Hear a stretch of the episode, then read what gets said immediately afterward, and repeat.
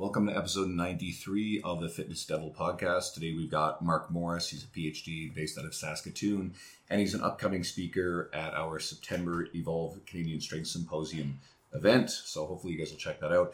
We talk about how his thoughts on the nutrition information out in the Instagram and YouTube space and what's being done right by good people.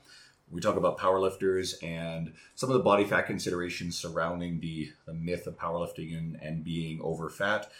We get into the inability to deal with hearing messages that conflict with existing belief systems and how he's encountered some people in his travels who struggle to hear science when it conflicts with what they believe. And we get into whether or not The Rock, Dwayne Johnson, is Canadian. So stick, stick around. Shut up and sit down.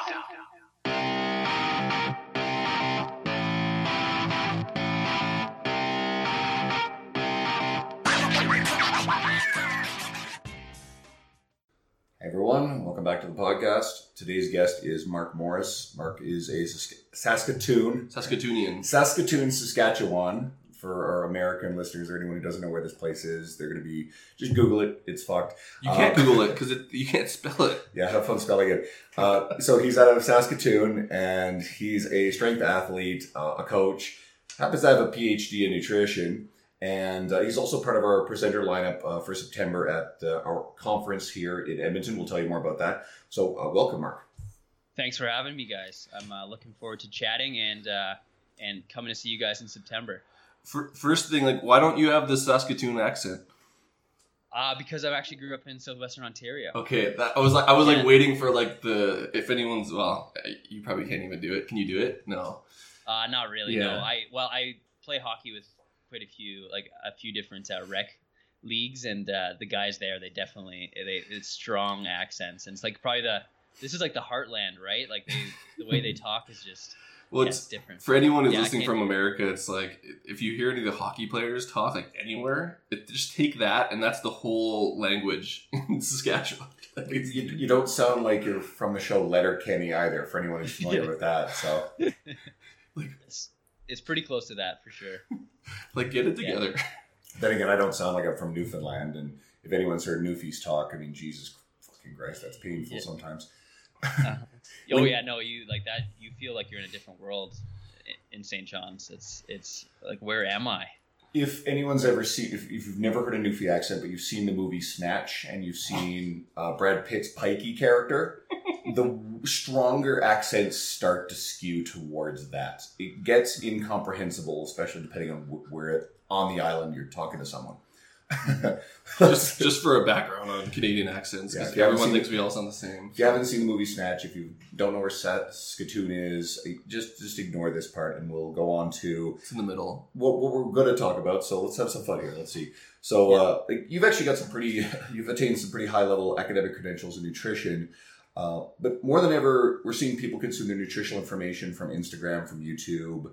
And so the, what I wanted to ask was, what do you feel like is being done really well, right, by the good people in our industry on those platforms, well educated or not? And how do you personally approach combating the misinformation that is out there in those spaces with your own approach and own media? Yeah, I think the biggest thing that I, I'm like observing, digesting in terms of people that are doing things well is that they know who they're talking to is the biggest thing. Like I think there's quite a few different professionals like the further you get in research and we were kind of talking about this earlier the further you get down that rabbit hole and you start to talk like you're you're focusing on talking to other research professionals. But when you try to do that with you know your general fitness enthusiast that's trying to get into things it's just completely lost um, on them. So it's like being relatable but also knowing who your target audience is and catering your content to them. And i think the people that are missing the boat in, around that are just they're, they're trying to like describe very abstract concepts um, that aren't applicable to a different audience. And I feel like the people that are doing that well know exactly who they're talking to, know exactly the pain points they're going through, know exactly you know um, how to speak to them, and it just makes the con the content so much more relatable. And it's I think it's very tough for um, evidence-based research professionals to do that because you have to have such a, a strong grasp of the content material. You have to have like you have to know you know truly what is important and what isn't, and then focus on that important stuff and make it relatable. So I think that's the biggest thing with people that are doing well. Um, I think one of the to add to that point, one of the dangers with the people who don't do it well is you're leaving all this space for the bad guys, the charlatans, the people who are pu- pumping out either misinformation or, or appealing to, to fear and insecurities. Um, sometimes we like to use uh, the snake diet guy as a bit of a punching bag, but he's a very good example of someone who, as obnoxious as his message Right. is, it definitely really hits home with a lot of people. And if you are someone who is very academic and does not speak the language of the layperson well, one of the problems is is you're leaving this giant gap for the bad information to slide right through those people. Well, for the same points that you're saying. Like they literally take that whole message and wrap it up to the bad people, or we'll call them bad people, the ones that we think are bad. They end up doing that same thing, and they can they can do it better sometimes. Well, a lot of times, for times. sure on on on people that you know are impressionable people that you know are have been you know struggling with aspects of this for so long that like it's just it hits home with them and, and they feel as if um, you know this is something that they finally heard. This is the time that things are going to change and and that part can be um, problematic. I do find that um, you know like sometimes being you know someone that's educated and you understand the you know ins and outs of evidence based um, like science and you know how to apply that like sometimes that gray area can also kill you right? Where you're like you know it depends and you know the, the answer always depends and it depends and like people just want an answer right um, and that's kind of some of the times where like we don't do that so much of that in um, content based i guess you could say information or marketing but when on a one-on-one basis as a coach you're saying no do this and we're going to try this because i feel as if that's you know what the evidence supports and we're going to try that. Um, and a lot of times like you would give them a straight answer because like that's what your job is as a coach. We, we could go into like the you know the five to ten minute dialogue around like you know different nuances of of different things but like you want people want a straight answer and a lot of times right? And sometimes too much information is going to entirely just paralyze them right? And impede them from acting on you know some of the things that will actually make them make progress. So it's like it's a fine balance between you know being nuanced enough but also giving people straight answers and knowing who you're talking to. I've noticed this recently on social media in our in our world that it's become trendy to kind of shit on the "it depends" answer in the Yeah. context of not then further elaborating, like you said, and giving people specific info. If we're talking in general terms to large populations, then yeah, sure, the research which deals in means and averages, that stuff tends to apply. But as you just Well, said, when we deal with individuals, you really do have to find the solution unique to that person. But then, like, even if we like look at a lot of the stuff that gets fucking lit up, a lot of that is a one end of the spectrum of the "it depends" answer. It just happens to be the post. You know what I mean? So, like, usually we're like, oh, you- this doesn't support this, but sometimes in the context it does, and then that shows up, and then they get jumped on. So it really it does depend, but it's yeah ah, But then again, people also like to make shit up to argue about a fitness industry about the shit that's Well, completely that's- meaningless. But that's the problem. You you don't know if that's their intention behind it with a lot of the posts. Like you have no idea if it's well informed or not. and, and sometimes it can come off as you know I'm shitting on this Yeah. because you know that is I think the biggest one of the greatest examples of this is like branched chain amino acid supplementation Yeah. and stuff right like it's a polarizing concept because we have the supplement industry that is making some good money off of it we also have the evidence-based community that has shown in various you know sources that within an optimal protein intake it's not necessary but at the same time like you know uh, I like in terms of how I view evidence based stuff, you got to say, is it effective? Is the first thing, and then the other point, probably more importantly, is is it safe? And if it isn't necessarily effective, but isn't putting someone at harm, I would like to err on the side of like, do it, but I'm gonna I'm gonna uh, counsel you to that it's probably not going to work. But if that allows you to live a healthier life, then by all means go for it. And sometimes it does. Like some people get like, I, I have a lot of nutrition clients too, and it's like, I got this blue lemonade or whatever the fuck mhm. BCAA, and like it's it's like so awesome, and I'm gonna do it. I'm not gonna crush their dreams because like they're still gonna get 20 grams of protein after they have like their three servings or whatever. Right. And I'm like, just track it. Like, you know what? Great, because I don't want to like dump on the fact that they're excited about it. Totally. And if you like, I, I guess, I mean, not everything's always for the right reasons, but if you are going to spend $200 in a supplement store and that's going to allow you to get to the gym and it's going to like allow you to stick to some of those bigger picture concepts and by all means go for it but the research community and the evidence-based community it can just be so like harsh and i don't think they, they i don't think they necessarily intend to be right That's but that's very nice. They're like the most harsh. I, I think of anyone, they are the most harsh. Well, it depends on who we're talking about. There are the people who treat evidence based research as its own religion. When it takes on that form, those That people can be ironically very dogmatic within that too. So I think the smartest, the, the best professionals are the people who are still very evidence based, very grounded in understanding what the research and the knowledge out there says, but then not being so rigid in it and applying it uniquely to different populations. absolutely and i think actually like i think some of the best practitioners just are able to do that right? And that's where like even in medicine you'll see a lot of times there's going to be clinician practitioners and you know research practitioners that you know also do the research but also you know practice. And those are some of the in- most interesting people to be around because they kind of understand both worlds. And i think we see that actually quite a bit in powerlifting between um, people that are extremely good at programming and understand the ins and outs of you know periodization and all that mm-hmm. stuff but like game day coaching is like an entirely different beast right? It's almost like two two entirely different things but they have overlap right? They have overlap in terms of we're, we're, we're training for the same sport but competing in it and what you would do when you compete in it is entirely different as a from a coaching perspective Well, yeah, Right. even even in the competition aspect of that, like people think it's really simple. You just lift the most, and like in terms of like placing, and especially with the CPU and APU, like you're vying for spots and worlds. Like there's an actual, Totally. there's a, it's a sport. It when you Right. think about like the aspects that mean something, and yeah, you have to do calculations. You got to be good at math. This actually raises another good point too. That like I don't train competitive powerlifters. I have one Right. guy I've been working with who is interested in powerlifting, and I work with a few people in the past who are going in that direction.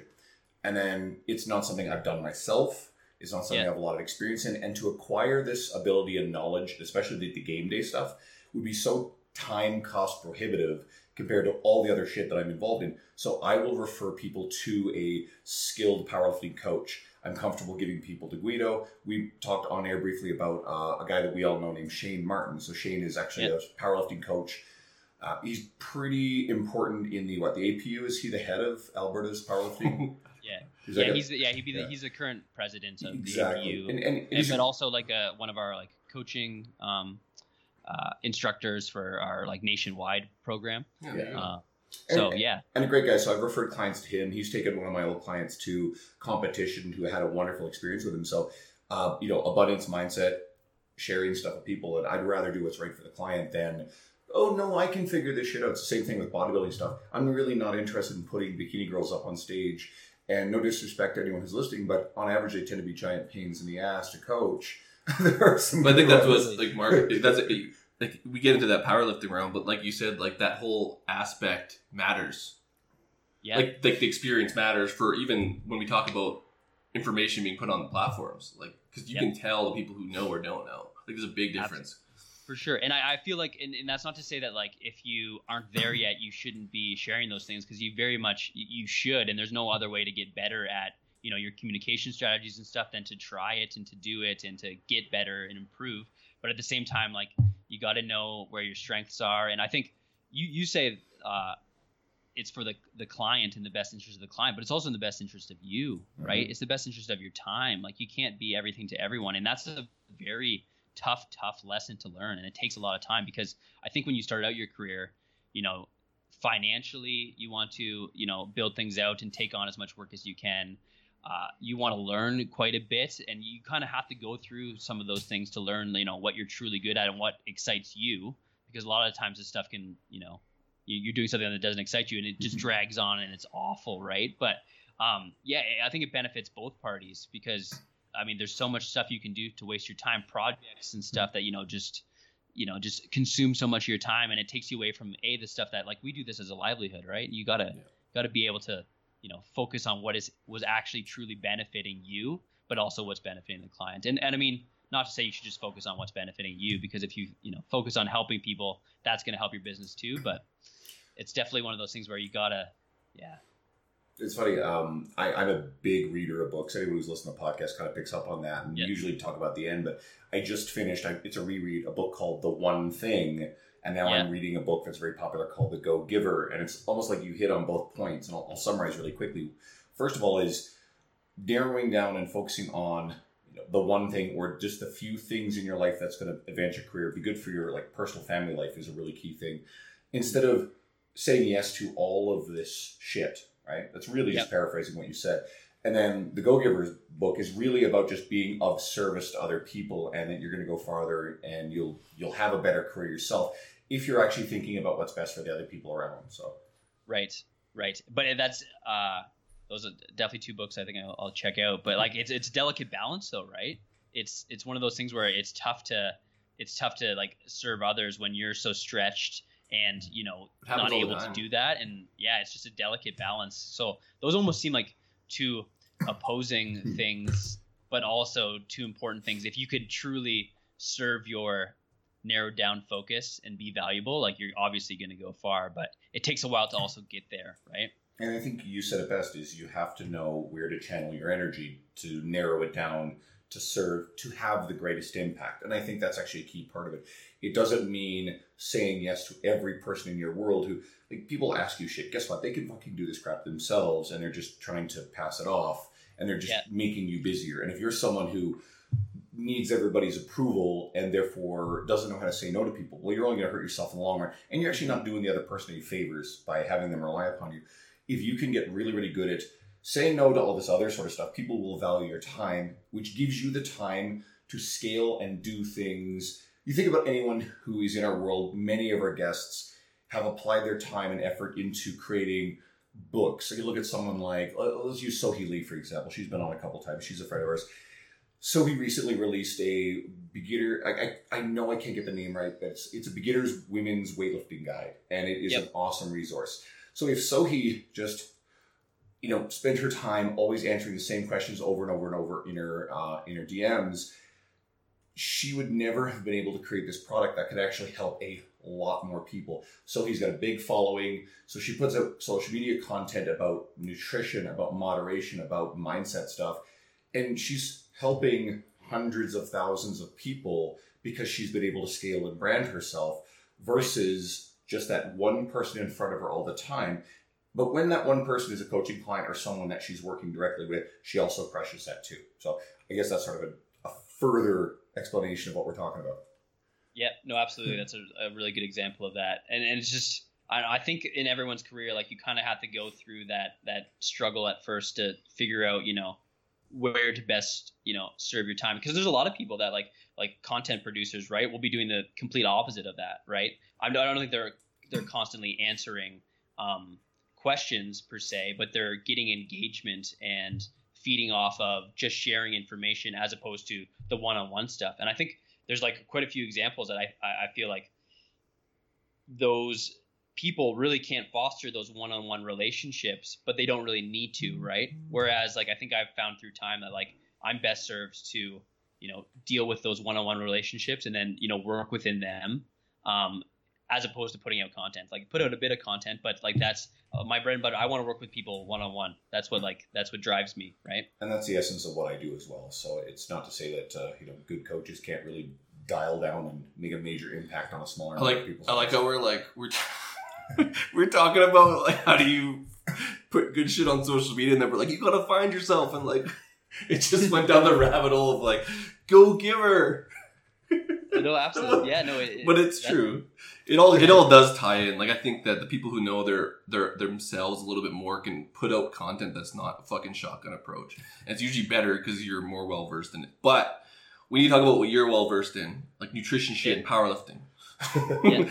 but so we actually wanted to dive in this. This is kind of this is cliche, but power powerlifters often get a bad rap for using powerlifting as a, an excuse to be over fat. Will, will be nice.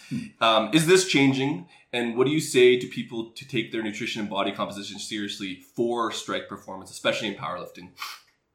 I, I it's absolutely changing, and I think it's for a bunch of different reasons. Really, I think this obviously the sport of powerlifting has grown exponentially, but Yeah. we're I- think we're finally at the point where people aren't using it as uh, a strength and conditioning method to supplement their other sports. We're starting to see the actual athletes um, become more involved in the sport of powerlifting.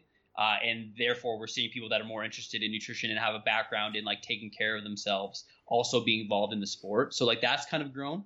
But also like I think there's just like culturally we would have had like 15 years ago it would have been you know people that aren't necessarily good at other sports competing in powerlifting because this is their niche cult type thing. Yeah. and that obviously doesn't bring out a lot of athletic body types. So like culturally it, it was just like a, a com- entirely different place. And i just remember some of my first nationals being like who are these people? Right? It's just yeah kind of thing. But it's really really grown and changed. And i think people are starting to see that you know there are you know it's different than just you know watching you know west side barbell videos and getting as big as possible. And specifically like in uh, the ipf cpu uh, like apu realms where you kind of you still need to be an athlete. You need to be an a an athlete to train because like in order to get stronger at a certain point we're handling quite a bit of volume um, quite a bit of like you know actual training workload which is going to require you to take care of your nutrition to get it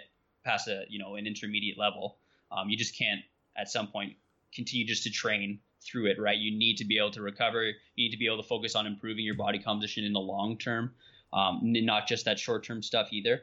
Um, but i mean like so there's a serious work volume. There's like a serious emphasis on uh, like weight classes and maximizing things within your weight class. And i mean like 10 years ago we had no resources to point people in the right direction. Like, Like a lot of this stuff specifically i've focused a lot of time around uh, like weight cutting stuff the resources that were out there were all like 24 hour weigh in Hmm. like you can just kill yourself and then recover type stuff with no real context in terms of like hey you gotta lift we're gonna start warming up in in 60 minutes like you can't lose 8% of your body weight and pretend to pretend to to you know still be able to lift because a that's just not very fun like i'm not sure you guys have ever done that it's not fun I, I've dropped 10%.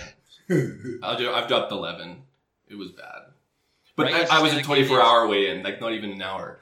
yeah, So it I'm lucky. takes a lot of like it just it, it's not it doesn't it's not fun anymore. And it's different when you're like competing at a high level and there's things that you need to do but like for the most like for the most part like it's just you want to do this stuff as like a hobby which should be fun. Um, but so i mean like it's definitely like culturally it's changing. We have much better resources but generally people are like seeing that yes mass moves mass but quality body composition also allows you to be a better power lifter. So people are focusing on changing their body composition for you know the better. And I mean that part really um, it makes me happy because for like the longest time you'd see people just um, just eat at all costs, completely blow up their body composition, and then uh, you know not be able to like and just really really negatively impact their health. So that's definitely something that's changing. It's almost like the you know the offensive lineman that retires from like collegiate athletics and goes like one way or the other. They go one way They or the either other. Yeah. they either drop like 150 pounds and are a shadow of their former selves, or they just don't know how to take care of themselves. I think a lot of times, like we were just seeing in powerlifting, just the one scenario where people would either, you know, continue to gain weight because they felt as if that's what they needed to do to get quote unquote stronger, um, but also they would stop doing it, and sometimes they would just like just drop Well- a bunch of weight, right? And it's like well, as you age, you want to keep you work so hard for that muscle, right? Like there's strategies that we can use to actually improve your health like past that point to retain some of the muscle that you have and become a like a better version of yourself right and that just doesn't happen all the time We've seen this is sort of a common thing in pro sports. Uh, basketball players, to a certain degree, football players, absolutely, is they get used to a training and competition regimen and eating a certain way to be able to get away with it. And then when they retire, they just don't adjust eating habits, I and then then they build it and they get really really mad. I used to have like I used to have like literally six like and I was in college sports so I was a DB so I ran lots. I would have like six pizza pops when I get home. Like I'm like 18, 19 years old and then like a like a liter of chocolate milk. Because like they're like that's what you were told to do like get more food in and like I didn't gain a pound. Like I probably lost weight and then afterwards I had to actually like I think RP was my first resource. Like at the Renaissance that I was like, "Oh, you can actually there's like there's like protein and shit." And like I'm a college athlete. Like we didn't even get taught that. Yeah. So the, there wasn't even resources. That would have been ten years ago. There wasn't even Mhm. resources ten years ago that the coaches knew to give other people. So little on like powerlifters in a hobby. You know what I mean? Yeah, and I feel like I feel like, uh, in at the same time, um, the dietetics community that probably like should have been serving you for whatever reason just maybe wasn't relatable. No. Um, right, and like you would just the the message of like eat whatever you want, you need to eat, you need to get more calories and at all costs, just overshadowed any other like sensible information. that Well, and you don't out there, see right? it nowadays. Like we talked about social media, but like now it would be impossible not to know that it's out there. If you're like on social media and like you have an interest in football or powerlifting, like you'll see people talk about it. Back then, like I think YouTube was just coming out. Like I'm not that old, but like in 2006 and 2007, like stuff wasn't popping in your face. There wasn't hashtags Right. for flexible diet. Like at some point, someone's gonna see hashtag flexible diet or hashtag whatever the fuck cupcakes, and they'll be, oh, what's that? And you can't not know. You can choose after that, but like even like you said, there was no, there's absolutely nothing out there back then, No, or even smart people. There was Yep. smart people, but they're in the woodworks. Yeah, absolutely. So yeah, culturally it's changed. Evidence uh, supporting you know changing your body composition has changed quite a bit, and like it's definitely something that I welcomed from both like um, uh, a, a personal level of just like seeing what I feel as if is better, but also business wise, right? People are focusing on it better um, and more effectively, and that's been able to. I've been lucky enough to be able to work with them, right? So that part's been good. You you see it even with like the lower weight classes. Because you it used to be the, the top end guys would always push those heavyweight categories, and now you're Mhm. seeing like the middle. And I'm talking from outside of, but even CPF, CP, IPF, and all that shit, like the 200s and the, like everyone that's lighter weight is getting so strong because they're not fat Right. anymore. Like for real. Completely. Yep. No, no, absolutely. And I think those are we're starting to see. I think generally the, the thing about powerlifting that's weird is that I, I and I'm, I'm hoping to be able to like kind of just observe it is that like it isn't something that typically like people I think we're starting to see people actually like aspire um, and, and have like role models in the sport. It wasn't something like I, I'm waiting to see like you know if the next generation of people that had you know are having kids are are their kids going to get involved once they're sub juniors uh, you know, and are they like are they going to want to be powerlifters? I'm not sure that's a thing. Like I, I really don't, I know don't- if that's a thing. It'll be interesting to see, but we're starting to see people, you know, people want to be like Brett Gibbs. People want to be like uh like uh Russell in the same weight class there. Like they're seeing these like people Yeah. um that, and like, they want to aspire towards it. Like the Bryce Krawczyks of the world, they're like seeing that like there's like finally some like um you know role models that like aren't you know just the the heavyweights. Well, right? a lot of And the outcasts, because those are pretty like they're getting more popular and they're getting bigger and they're looking like people that they want to become. So like before, you'd have to go to West Side. Like you either have to be on drugs, you have to have tattoos on your fucking neck, or like you ha- and you have to be like 270 pounds. Like now they're seeing it as more attainable because before, like even with because IPF was pretty like low key back then. It was all the geared sections. It was the only thing that was in front of people was like the hardcore metalheads and everything. Now that may happen. We'll see. I, I I still don't think it's as sexy as like football and baseball and basketball. Like you guys get tr- like pummeled. like it's No, true totally, though. yeah, I- I and CrossFit, like- CrossFit fuck powerlift. They, it helped powerlifting in the sense that people are doing more powerlifts, but CrossFit like literally took that everyone. Yeah. No, no, Unfortunately. I, I hear you. It's weird who they they, they kind of like CrossFit HQ kind of gravitated towards too in terms of their informational resources. Like for the longest time, it was like West Side and stuff, which I mean just isn't like not to say they're not athletes, but they're just so they're Different. like yeah, so like one plane like I- monolith squatting. Like how does that apply to like moving, right? and not to say like not to say like the walkout in a squat applies a lot of athletic uh ability or like requires you to do that but it does definitely add a different dimension to it right like where you got to have like some like some balance and coordination and stuff it's not just like a, a glorified leg press right which is kind of weird that they get gravitated towards that but that's you know I think it was. I don't- I, I wonder if it was because of their racks. I think that that's how it started. The relationship was that they built their their first rack was Louis. They brought Louis in. Like we Mhm. need someone to help us with the squat rack. What does that look like? And it was whatever the three by three or two by two. Andrew, you don't know any of this? I don't know much about this stuff at all. I almost I wish we talked about donuts. Because like that was like the biggest. I want to say like three years ago was like you can like, that was like the flexible And dieting. that's cliche bullshit too about powerlifters. that still pops up. Do you think that that's an ex- like we go back to this, but like, do you think that it's an excuse, or do you just think that that's kind of how the culture got surrounded by it? Like, it's tough to say, obviously, without context, but there was a lot of that like shit eating going on for a while, at least around training. You know what I mean? Like they would say it fuels their training, or we can train hard and thus we can feed ourselves and pump ourselves full of carbs. Like, what's your thought on that? I, I just think that was probably like the the the the downside of flexible dieting and people taking advantage of it. Like the pendulum always swings so far the other way. It was like for like the longest time, like you were essentially eating like like powerlifters were probably eating like uh, high protein, high everything else style, you know, of diet, and then they realize that you know carbohydrates aren't necessarily evil and they're not going to make me fat. Um, and then like they took that and just ran with it, and now it's like, well, now now I'm tracking everything I eat. I can include different things, and now it's going to be a bunch of donuts, right? And not eating anything of like nutritional quality, right? And it's just so it's so funny how far like the pendulum is always swinging, and then when it gets it gets to like there's essentially like this is where it should be, right? And then it always goes past a certain point, and it's funny what you see in that cultural shift when you get past to the point where it should swing, right? Donuts, for example, anything that like not like I'm anti-alcohol or anything, but like people like drinking before they get on the platform and stuff. It's like guys, like That happens. that, that's well, like I know the I know they did whiskey fucking shots before deadlifts. that's fucking stupid. yeah, I don't Yeah, call like it a lot of crap, but that's dumb. With just social like with just social media, right? Someone sees some person do it, and there's just like these young impressionable people that want to like follow along, and now all of a sudden it's you know within the black and white. It's okay to eat donuts, right? So I'm gonna like take that for Well, everything it's worth. What are your thoughts on that? Like powerlifting's not even that hard in terms of like needing that big insulin spike. Like it, Yeah. like it, like it's really even the high volume people. They're not even really getting that high volume in terms of intensity over a training session to need fucking I was three actually- donuts. I was going to say this. Actually. Is that- is that a thing? When powerlifters are eating candy between their sets, if they want to and it fits their overall nutrition, okay, cool.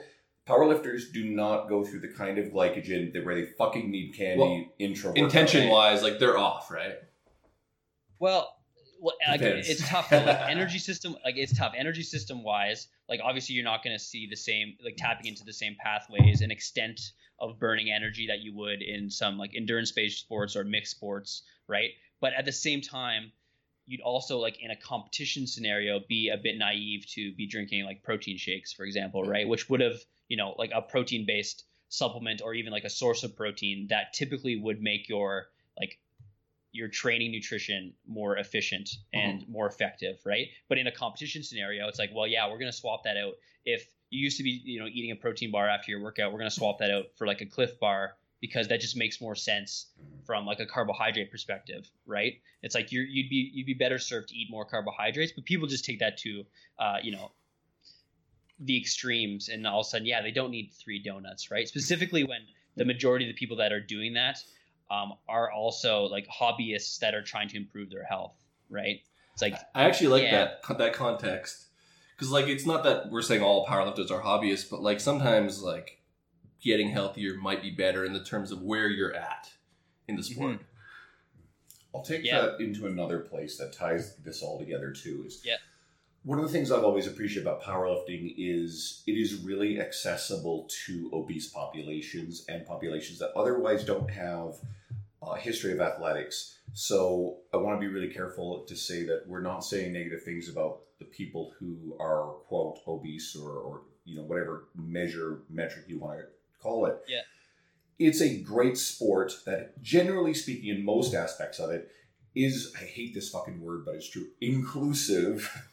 Because it's it's just thrown around. It's like soccer, now. man. You just It, but it, it allows a lot of people who otherwise don't have the opportunity to do a lot of athletic stuff. It allows them to participate within, to be included, be accepted, and that is a good way that they're making a major positive step with their health. And sure, if they're not making the nutritional changes early on, but they're getting stronger, there's positive things happening in their bodies, they're getting healthier, and it might be a great gateway to let someone who is coming from a place that's not necessarily that healthy uh, from a theoretical standpoint and maybe get them there. So I like that- that's how Mark. a lot for That's that. how Mark makes his money. He like they there's all this misinformation out. They like get into it and they're like, I want to take this seriously, and then Mark's like, Whoa, you gotta change this, this, and this. No, totally. Well, it's just and it's like it's a it's a positive feedback loop, right? Yeah. They see something that they can invest some effort into and be good at, um, and then therefore they start to see some success, like regardless of what they're doing with their nutrition, and they want to take other aspects of it more seriously, and that part's really good. And even just like just practically too, like it's probably one of the first examples that they see that you know like everyone's gonna weigh in everyone's gonna do this this is just a number this is just something that like is just part of the sport right? We just need that number to actually put you into the spreadsheet right? So it's one of those things where like that uh, in itself was probably something that was so daunting right um, you know seeing a number that's been so like vilified right like you, this needs to be a certain thing it's like that's just a number like yeah it's done like let's move Well, on well, and this brings Right? up a good point. Like, so I don't know. I think this was on your Facebook, but during a presentation, you included the point that calories matter, and an attendee paced around the back and became upset because you spread a message that obviously countered what they believed. And we're kind of seeing more of this with the inability to deal with hearing messages and ideals that conflict with their existing beliefs. Do you have any thoughts on this phenomenon and how to navigate it as a fitness professional? Because that's essentially what we're talking about. Is like that Right. that difference. Yeah, well, I, that is a funny presentation. It was on campus here at the University of Saskatchewan. Um, it was like during like kind of like like a health week series or something like that. Um, and I just I wanted to talk about um, you know the impact nutrition has on our body composition, like really just like theoretical, straightforward stuff. And I was I was actually campuses right now are kind of like you know like leaning towards more like I don't know like political issues and stuff and like changing your body composition in general right now is kind of like a Yeah. contested topic Mhm. right we're seeing you know the health at every size movement intuitive eating and stuff which i actually i'm, I'm happy uh, that we're getting some light shed on those things because i think it is important i think it's giving people some options and stuff and that's good i was expecting to get some flack on that side of things mm-hmm. but i had this like gary Taubes like Taubes like supporter in the back that just like like good carbs bad like good calories bad calories like insulin is the devil. Insulin mm-hmm. is what's like ruining and like he literally was pacing at the back of the room. Like this was in a lecture style theater where like everyone was sitting.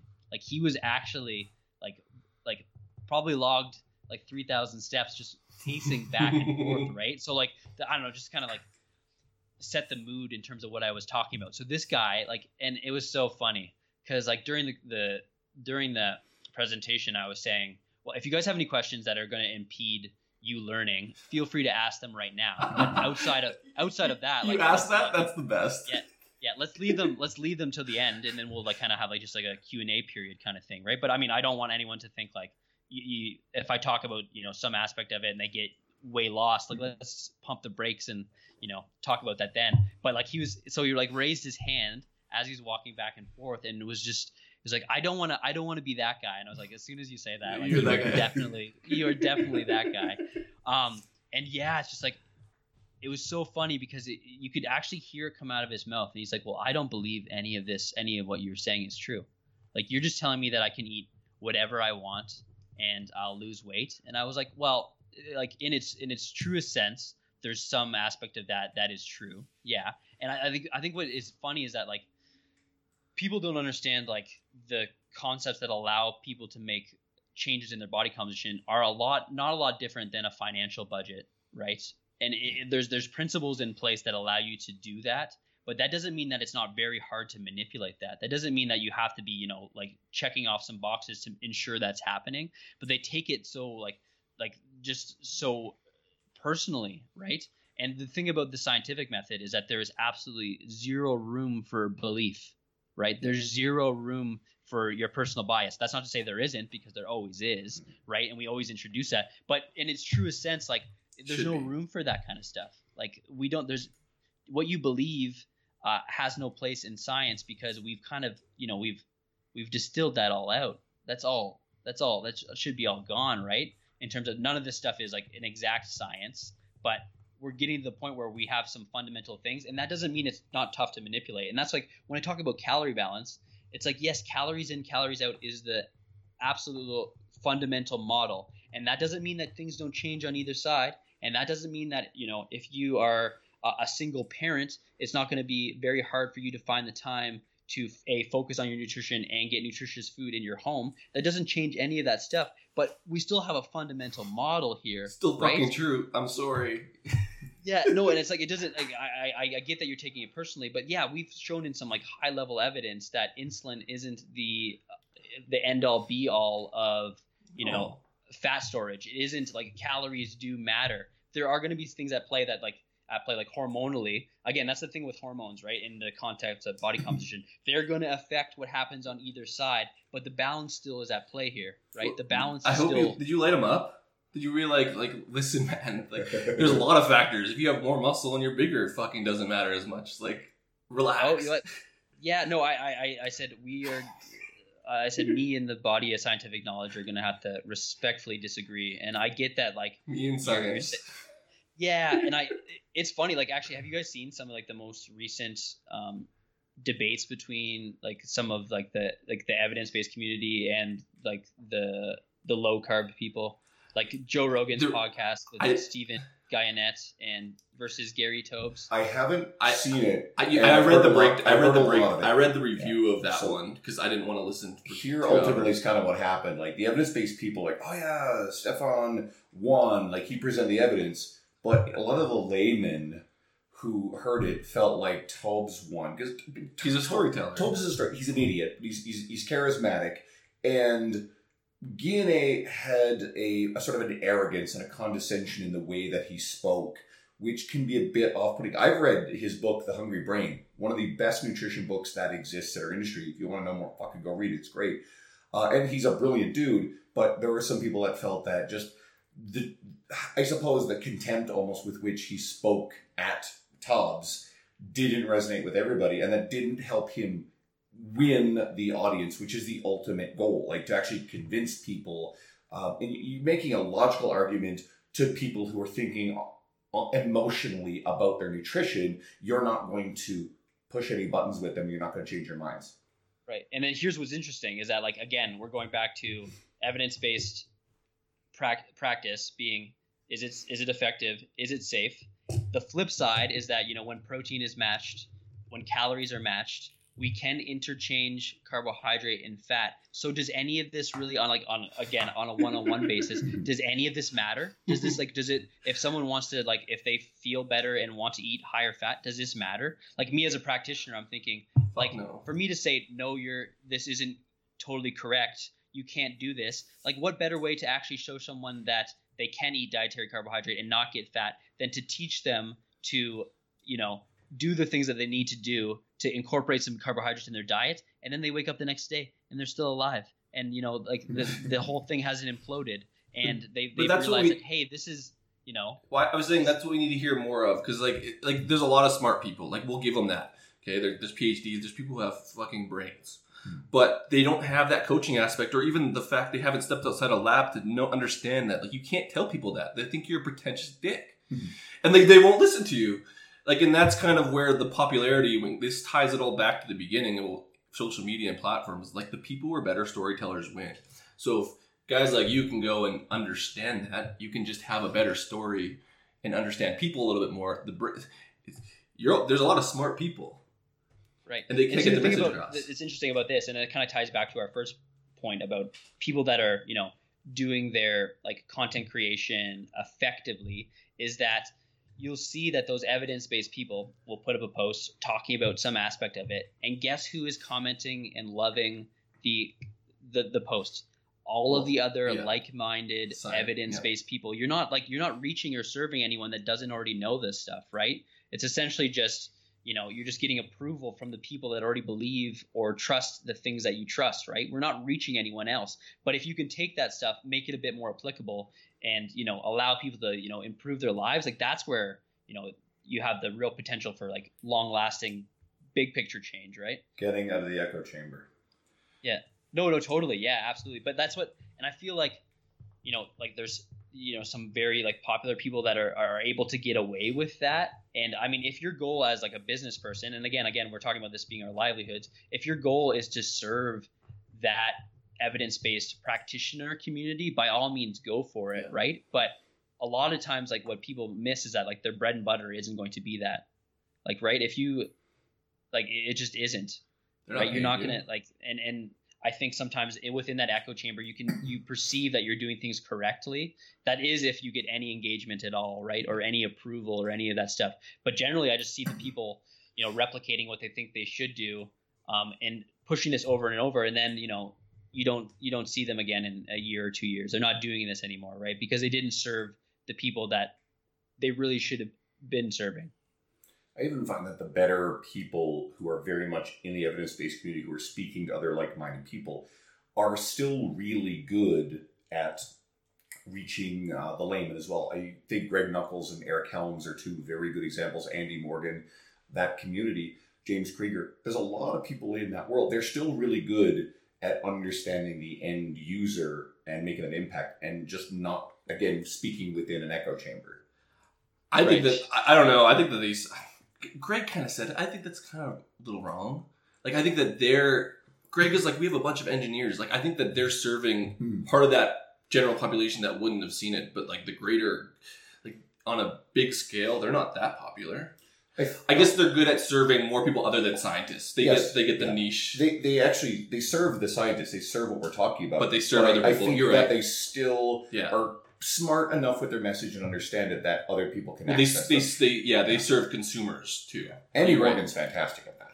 Yeah. Yeah, well, you know what? You know what is probably one of the commonalities between all those people is that they've been able to apply some sort of context, like the hierarchies, for Mhm. example, are something that like make like allows people to visualize, you know, what is most important and what is least important, and apply that to right when you when we used to like like 10 years ago in review articles in scientific literature it's just a it's a wall of text right? Yeah. we start with you know what's most important here are the variables and here's the research to support it. It doesn't say anything even in texts right? It doesn't say anything about like this is where you need to focus the majority of your time on. This is where you need to focus like your efforts and this is what's going to allow you to make progress right? Which is what the the lay community needs They all- right so Yeah, it comes down to triangles. You basically Yes. said it. They all, everyone who's big has a fucking triangle. RP, Eric Helms, Greg, even in powerlifting communities. If you look at um um not Renaissance Juggernaut, it's always a fucking triangle. Muscle and strength pyramids, Eric Helms. Picture books,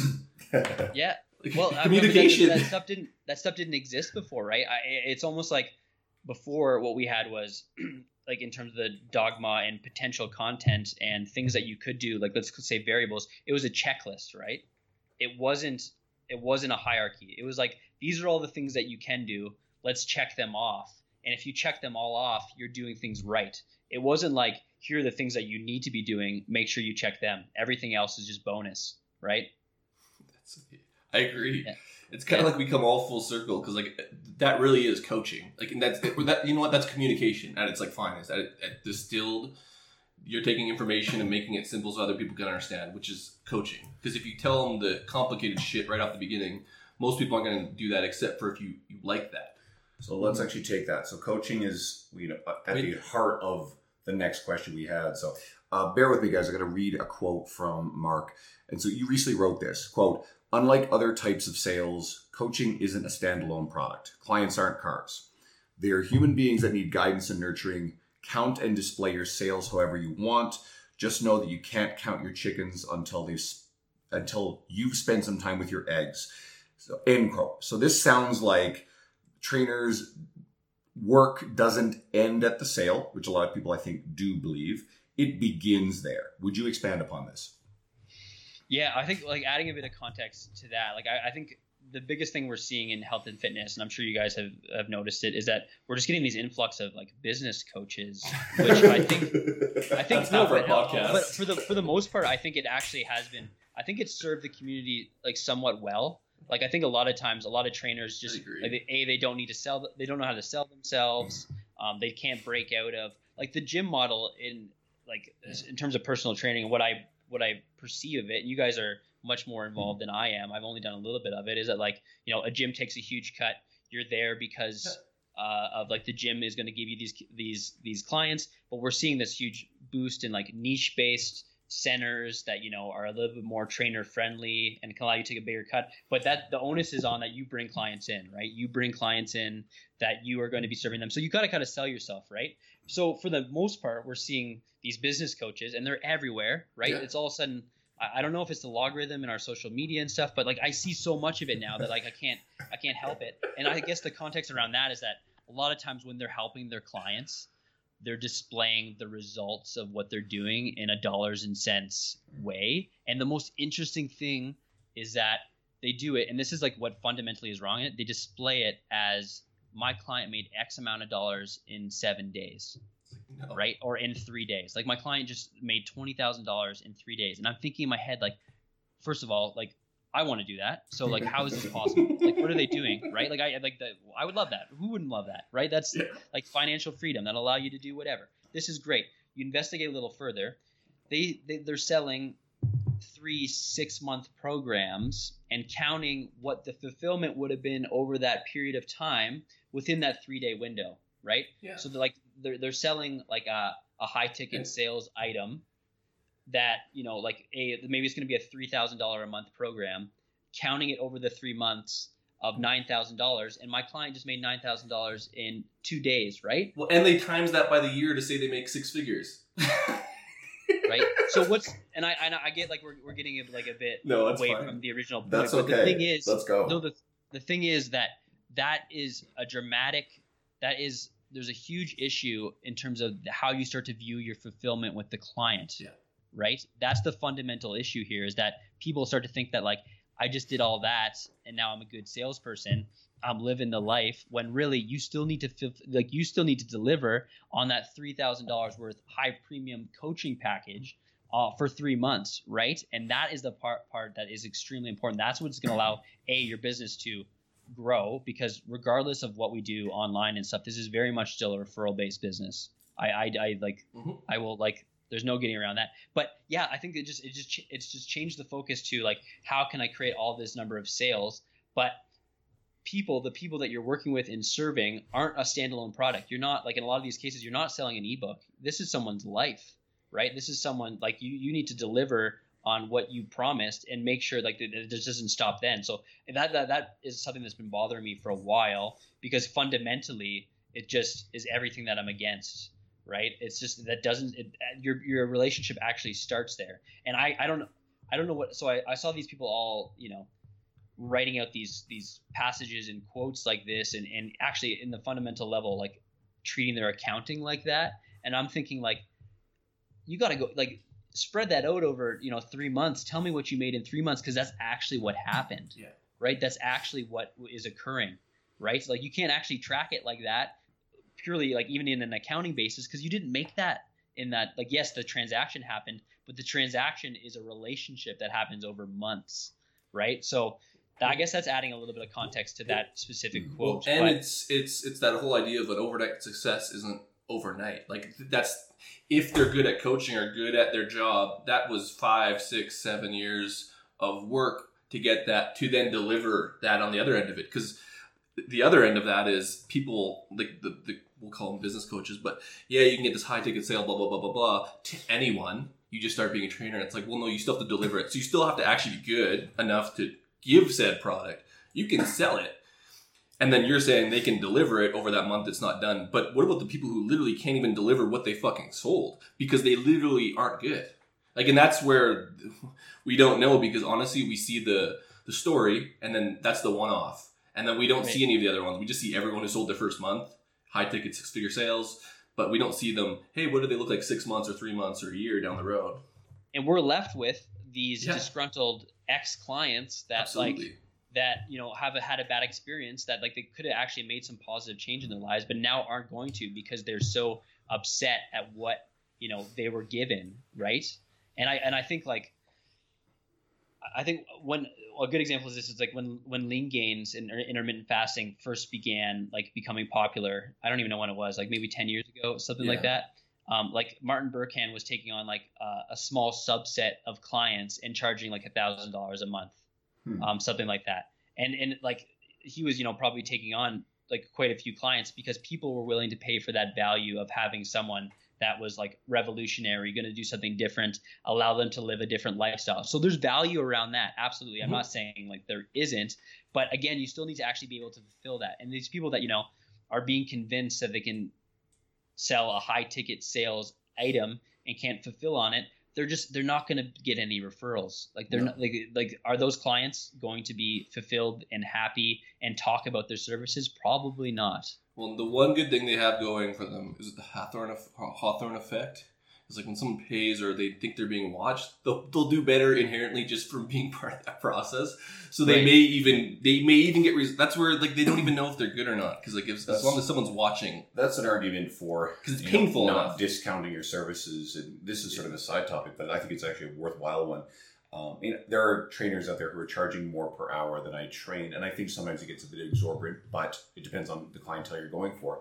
But then when you see trainers who, uh, this is a big pet peeve of mine, who let's say they charge seventy bucks an hour, but then they turn around every once in a while and they offer a sale for fifty five dollars an hour, and to me, that's like saying, guys, visualize this. Like I'm putting my hand way up high saying, I am saying that I'm charging this, but then now I'm lowering my hand, but I'm really telling you that I'm worth this when you discount yourself. And I just don't believe in offering uh, sales on your hourly rate as a trainer. Uh, and furthermore, uh, I don't believe in giving discounts to new clients when a long-standing existing client has happily paid your main rate, your top rate for years because they see that value in you. And I think that's really disrespectful to the people who've been supporting you for a long time. So just as a side thought to trainers who listen to this, guys, stop fucking offering sales and discounting your services and have some goddamn confidence in your ability. But don't be so confident that you can sell thousand dollars a month. You Which is also ridiculous. I was also going to say, You know what? too, Just stop fucking working. not too long ago, I got a uh, some messages at a friend friend request I did not accept from this idiot, and I'll name him as uh, he's kind of well known in our industry. I was got some guy named Farouk, Farouk? Yeah. Farouki, right? Do do you know Farouk? I think I've I think I've I've Yeah. Yeah, Yeah. So I- come across I- Farouk's work. I put up a post of all these messages he sent me, and it was it was a script, and I and I, I sort of playfully engaged him. I'm like, man, this sounds really scripted. And then next you know, there's this bot sequence message. So it's obviously it was a bot. I'm tagging him. And in so I posted it up, and people were like, "Well, who is it?" Because I blurted out, and finally I said who it was. And then a whole bunch of people like, "Oh, I got a message from this guy too." And then other people like, "Oh, I didn't." And then they check their like spam filter stuff. Oh no, shit, I did. So everybody kind of knew who this fucking idiot was. It's great. He has it. He has it. He has it coded. So he uses like his Facebook fucking thing, and he codes it, and it, it rips off like 14 messages, like literally within like 20 seconds. And it's like all his videos, of his business coaching clients, and Yeah. just like He's an example of the bad one. I get a lot of Facebook friend requests, which It's I so don't awesome, accept though. from. Oh, I help trainers, blah blah blah. You know, get six figure stuff. But I see this crap. Don't accept friend requests from these idiots uh, because here's one reason. Because then all of a sudden you show up as a mutual friend, and it kind of speaks. It's a referral. Who you are friends with on your social media is a kind of referral as to who they are. And every once in a while, Mhm. someone who clearly is a trainer, who, you know, I always look at it like, all right, I've never met this person. I don't know who this is. They're mutual friends with a whole bunch of our industry, and but they seem like a real person. They seem really authentic. So I'm like, okay, I'll accept. But then every once in a while, you get someone like Brad Dieter. We love having fun with Brad Dieter. Uh, Brad will accept a friend request from anyone. So if I see that, like, I have three mutual friends and one of them is Brad. yeah. and So So, so no. text Brad too. we should. He's Poor- like yeah, Brad. it's like almost like a it's like a s- it's a signal to you. You're like this something's wrong here. Maybe Yeah. that's his purpose. We'll we'll message him and be like, Brad, thank you. You've like- been like clearing away. It's like my the the manager who first hired me at the old commercial gym I was at, and sorry, Calvin, I am going to name you Calvin Hexter.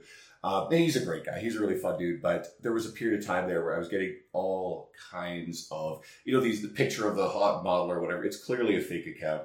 And Calvin was always mutual friends with these people, so he would accept every single fucking one of these things. It got to the point where I was tagging him in screenshots and making fun of him. He would never reply.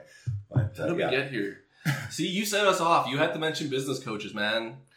You, I I I, I do think there's there's been some there's some positivity around it. I think I like agree. copywriting Mhm. and that kind of stuff is not something that like like comes across um, our our typical education and that kind of stuff. Like I think uh, if you have an academic background, obviously you've been taught how to write uh, effectively at, at, some level, or at least you've had a chance to practice it. Mm-hmm. But generally, like if you don't know how to copyright, like this is you're gonna. Yeah, go ahead. No, I was, I was going to say I don't want to interrupt you. I was going to say after, but um, we've had a bunch of guests who are in this world. You talk copywriting. We have Joey Percy on our podcast. So if you're interested in copywriting, he has a great book. Go check out yeah. Joey's episode. Nick. Eric Bach, John Romaniello, they're all kind of part of the same sort of group. You know, you want to learn about writing stuff. And these guys do exist in that quote business coaching realm. Uh, Ryan Ketchum's been on ours. He's really one of the best guys in the industry on it. And most recently, we had Carolyn McDonald, who we, we've been talking. She's just starting up in that space. Now, she's not a classic business coach. She just wants to help a few people. She's going to be very exclusive because her main gig is examine.com and she's about productivity and getting shit done. There are good people who are doing this stuff. They're just not the skeezy ones who are spamming messages and adding you to Facebook. Right. And I, I, but like at the same time, and I'm not to say that they, they need to be doing that, but there's some element of that, like networking and putting mm-hmm. yourself out there that's also important because I think we see it time and time again. The people that should be actually delivering these services are the ones that just will not self promote. They just, they, they, it's the ones that they, they don't know what they don't know, right? That are able to put themselves out there. I think we can learn from that. Um, you know, sometimes I use them as examples in my own. Like if I'm if I'm scared of doing something, I'm like, there's that person doing it. I got to do this. This is like this is no nonsense, right? Like this, if this person can do it, here's my example. Like, yeah. you know, just follow through with it. But there's a lot of times like those people probably could benefit from putting themselves out there a bit more often, right? But yeah, there's tons of good there. It's tough to weed you know out what isn't good. And uh, like it, it's really quite a learning experience right? Let's talk about you coming to speak at our uh, so it's called the evolve canadian strength symposium. That's a mouthful. We're hosting it here in edmonton september 14th and 15th that's something that dean and i dean somerset uh, evolve and uh, hannah gray who's also going to be one of our speakers got together to bring together it's mostly canadian fitness professionals uh, and a couple of Americans. We got Greg Nuckols coming up and Lee Peel. And of course, we got Bryan Krahn, we've got Lee Boyce, and just a whole bunch of other really awesome people. You can check out more on the website. But you're speaking at it. So, what do you have in store? You don't have to give away too much, but uh, just at least a little bit of a teaser as to what you're t- going to talk about. And why do you feel people should come and attend this event or events like it? Uh, well, we kind of we talked earlier about like niching down a little bit. The the premise of the talk is going to be um, my practice around two hour weigh ins and what we do to manipulate our tr- nutrition to make weight certifications. But I think anyone that has any general interest in nutrition um, and how it impacts our body composition, both in the short term and long term, um, is going to want to come because we're going to really hammer out some big picture concepts around that. So it's going to be applicable to everyone. But uh, in terms of my experience around weight certifications, I think I've, I've helped like maybe three. I've, I've had like 300 successful weight certifications with clients. Which when we started to talk about like niche two hour weigh in sports, like like it's it's it's quite a few, right? And and within that, I've had you know yeah. clients that I've I've done like you know 10 meets with now, that kind of thing. Um, what I had found in my experience with um, competing in powerlifting and both like trying to you know find some information out there is that we we really we didn't have any good resources around two hour weigh-ins for the longest time. There's been some crop out crop up in like the last two or three years, but past that, it was all 24 hour weigh-ins. Um, here's the laundry list of things you can do to affect your body weight. Um, you should do them all. And what I had seen like for the longest time was that like there's no context there, right? People in a two hour weigh-in would come in feeling a completely flat and terrible, but also like three, four percent under their weight class, right? So there was no context in terms of if you're this high, like if you're in this part in relation to your weight class, this is what you should do to get there. Um, there's a hierarchy in terms of here is a variable that is going to have the least impact on your performance. You should use that then. And then as you get further away, these are the things that are going to become more impactful on your performance. You're going to need to do it to get there, but that's just the, the, the nature of the beast kind of thing, right? So that's what I mean in terms of the resource of um, the one ebook I wrote, Way of the Way, and that kind of outlines that process.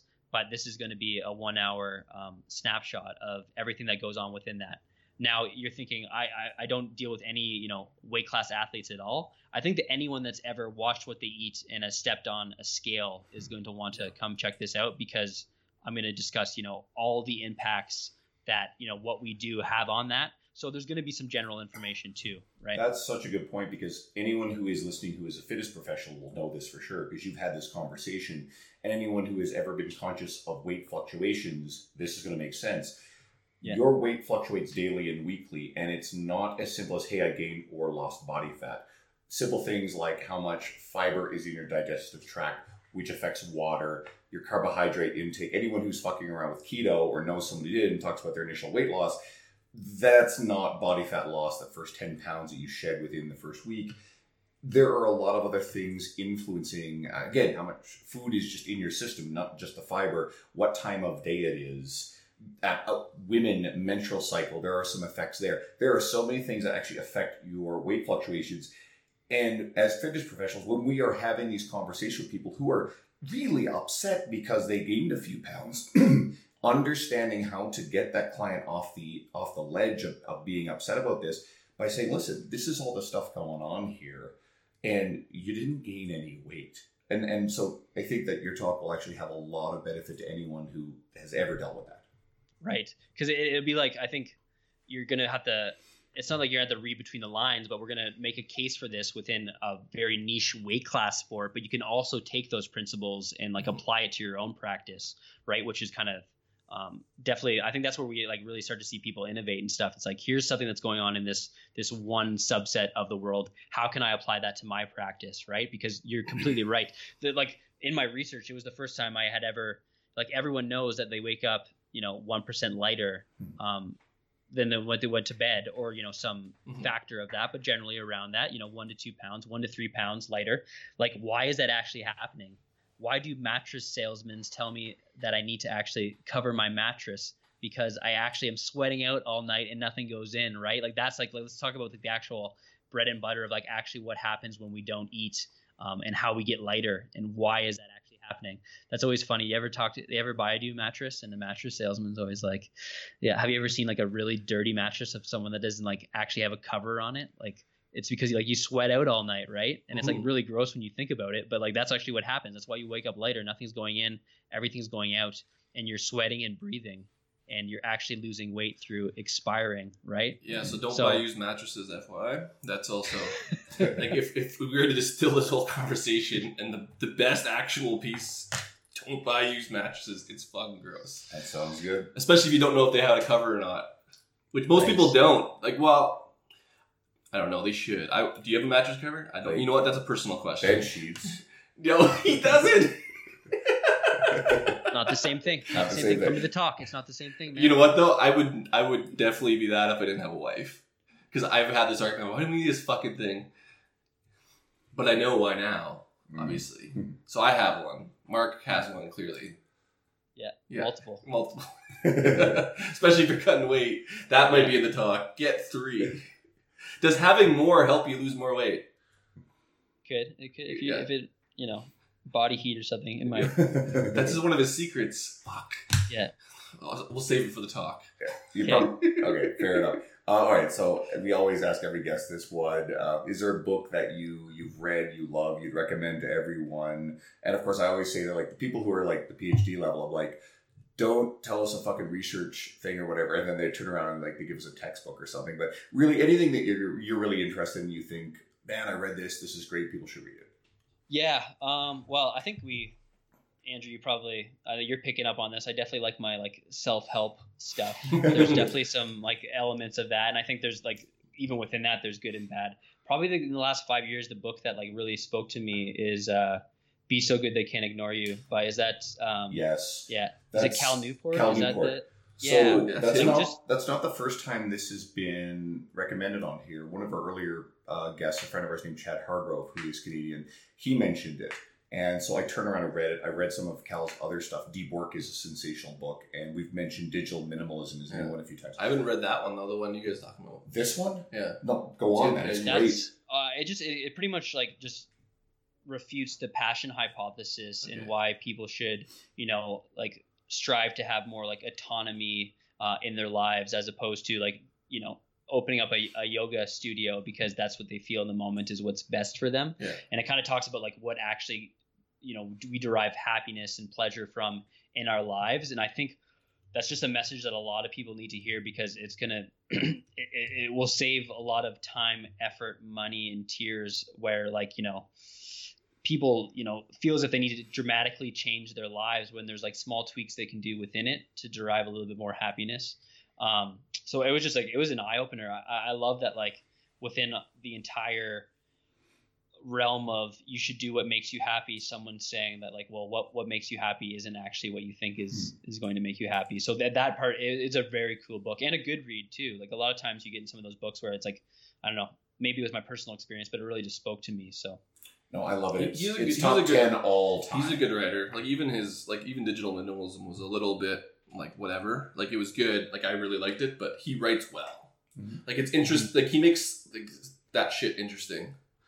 Yeah. which is yeah helpful. totally yeah Like Right. deep work is about literally like studying and being in quiet environments and blah blah blah. blah. And it was like so interesting. yeah, it's about just blocking off time so that way you can really immerse yourself in your work without being interrupted.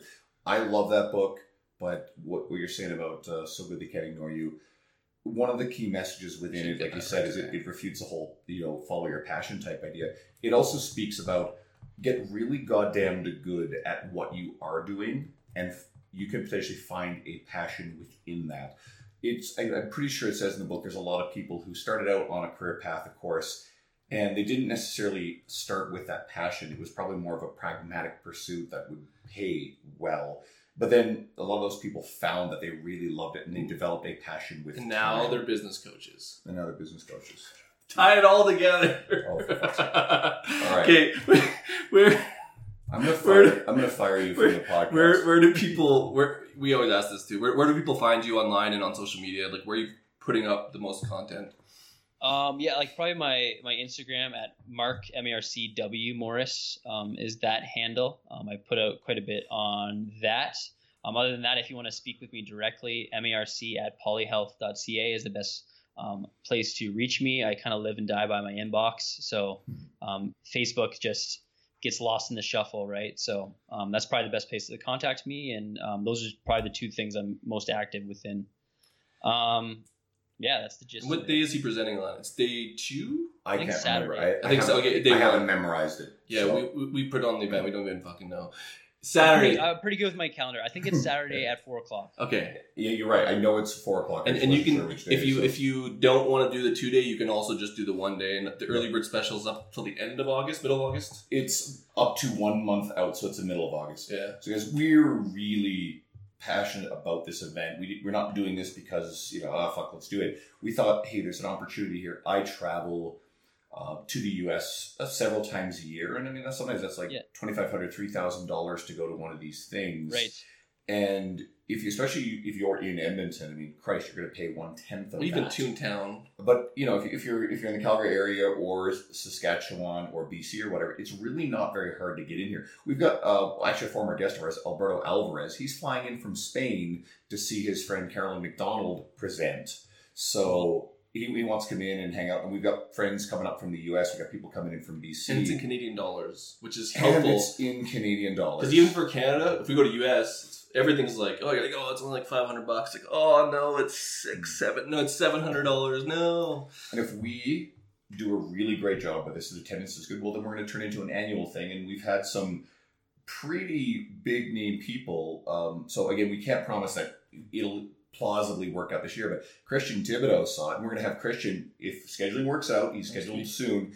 We we're going to have him on the podcast really soon. Christian's a pretty big industry legend, and he's Canadian. He's from Quebec. Mhm. And he said, Your lineup looks amazing. You know, if I'm available, is there any way I can get in on this? So we can't promise that he'll be part of this year, but we're going to make a priority to, if again scheduling works out, we should have him as a guest next year as part of this. And, and Christian's a really cool guy.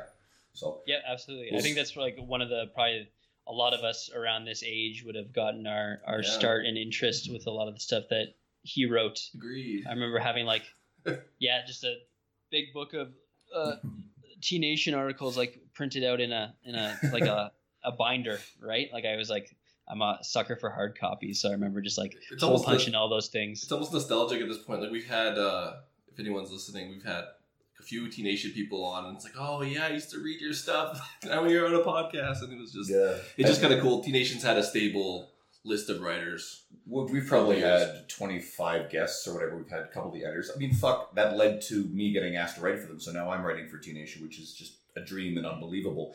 Uh, but yeah, it's, it's one of the best resources. But it's for, especially when I first started training, it was one of my go tos. I would sit down every single morning in front of the computer and read the newest article.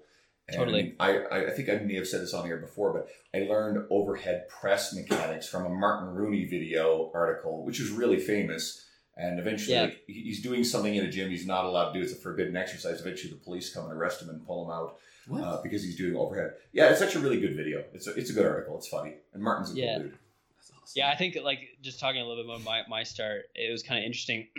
like a lot like anyone else, play high school sports, realize you should probably lift weights to get better at high school sports. From there, realize that there's things that we can do with our nutrition to impact that entire process. Realize there's people like John Berardi out there that you know are talking about these things, and then that led me to like consume all of his stuff on T Nation and get more involved. In 2006 i would have been at laurier doing my undergraduate in, in chemistry um, and realized he was going back to his alma mater, mater at western um, uh, to do like a like a roundtable talk. And this was like 2006 or 7 something like that. And i remember like wanting sitting in the in the crowd being like this is so cool this is exactly want to do what i want to do i want to ask him like how do i how do i actually do what you're doing right and thinking and just being like way too nervous and not asking the question. Someone else's mom asked the question, being Oh. like, "My son is really interested in this stuff. Oh, how do you do that?" And he was like, "Well, like I, you gotta, you just gotta stay in school forever and and do this Hmm. stuff." And I remember at that moment seeing his credentials being like PhD, CSCS.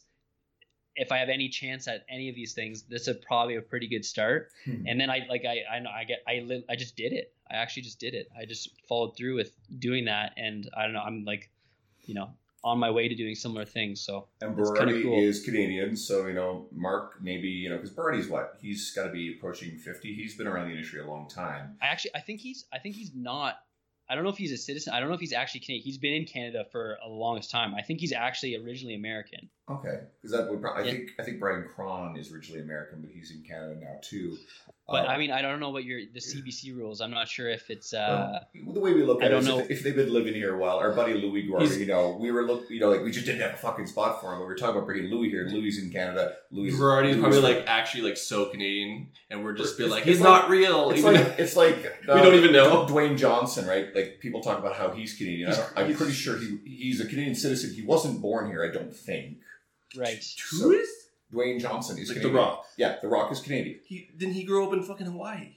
Uh, that's just it. Like, I don't know where he Like, he's physically definitely was born, Hawaiian. but he does have Canadian citizenship, if I'm not mistaken. Really? Yep.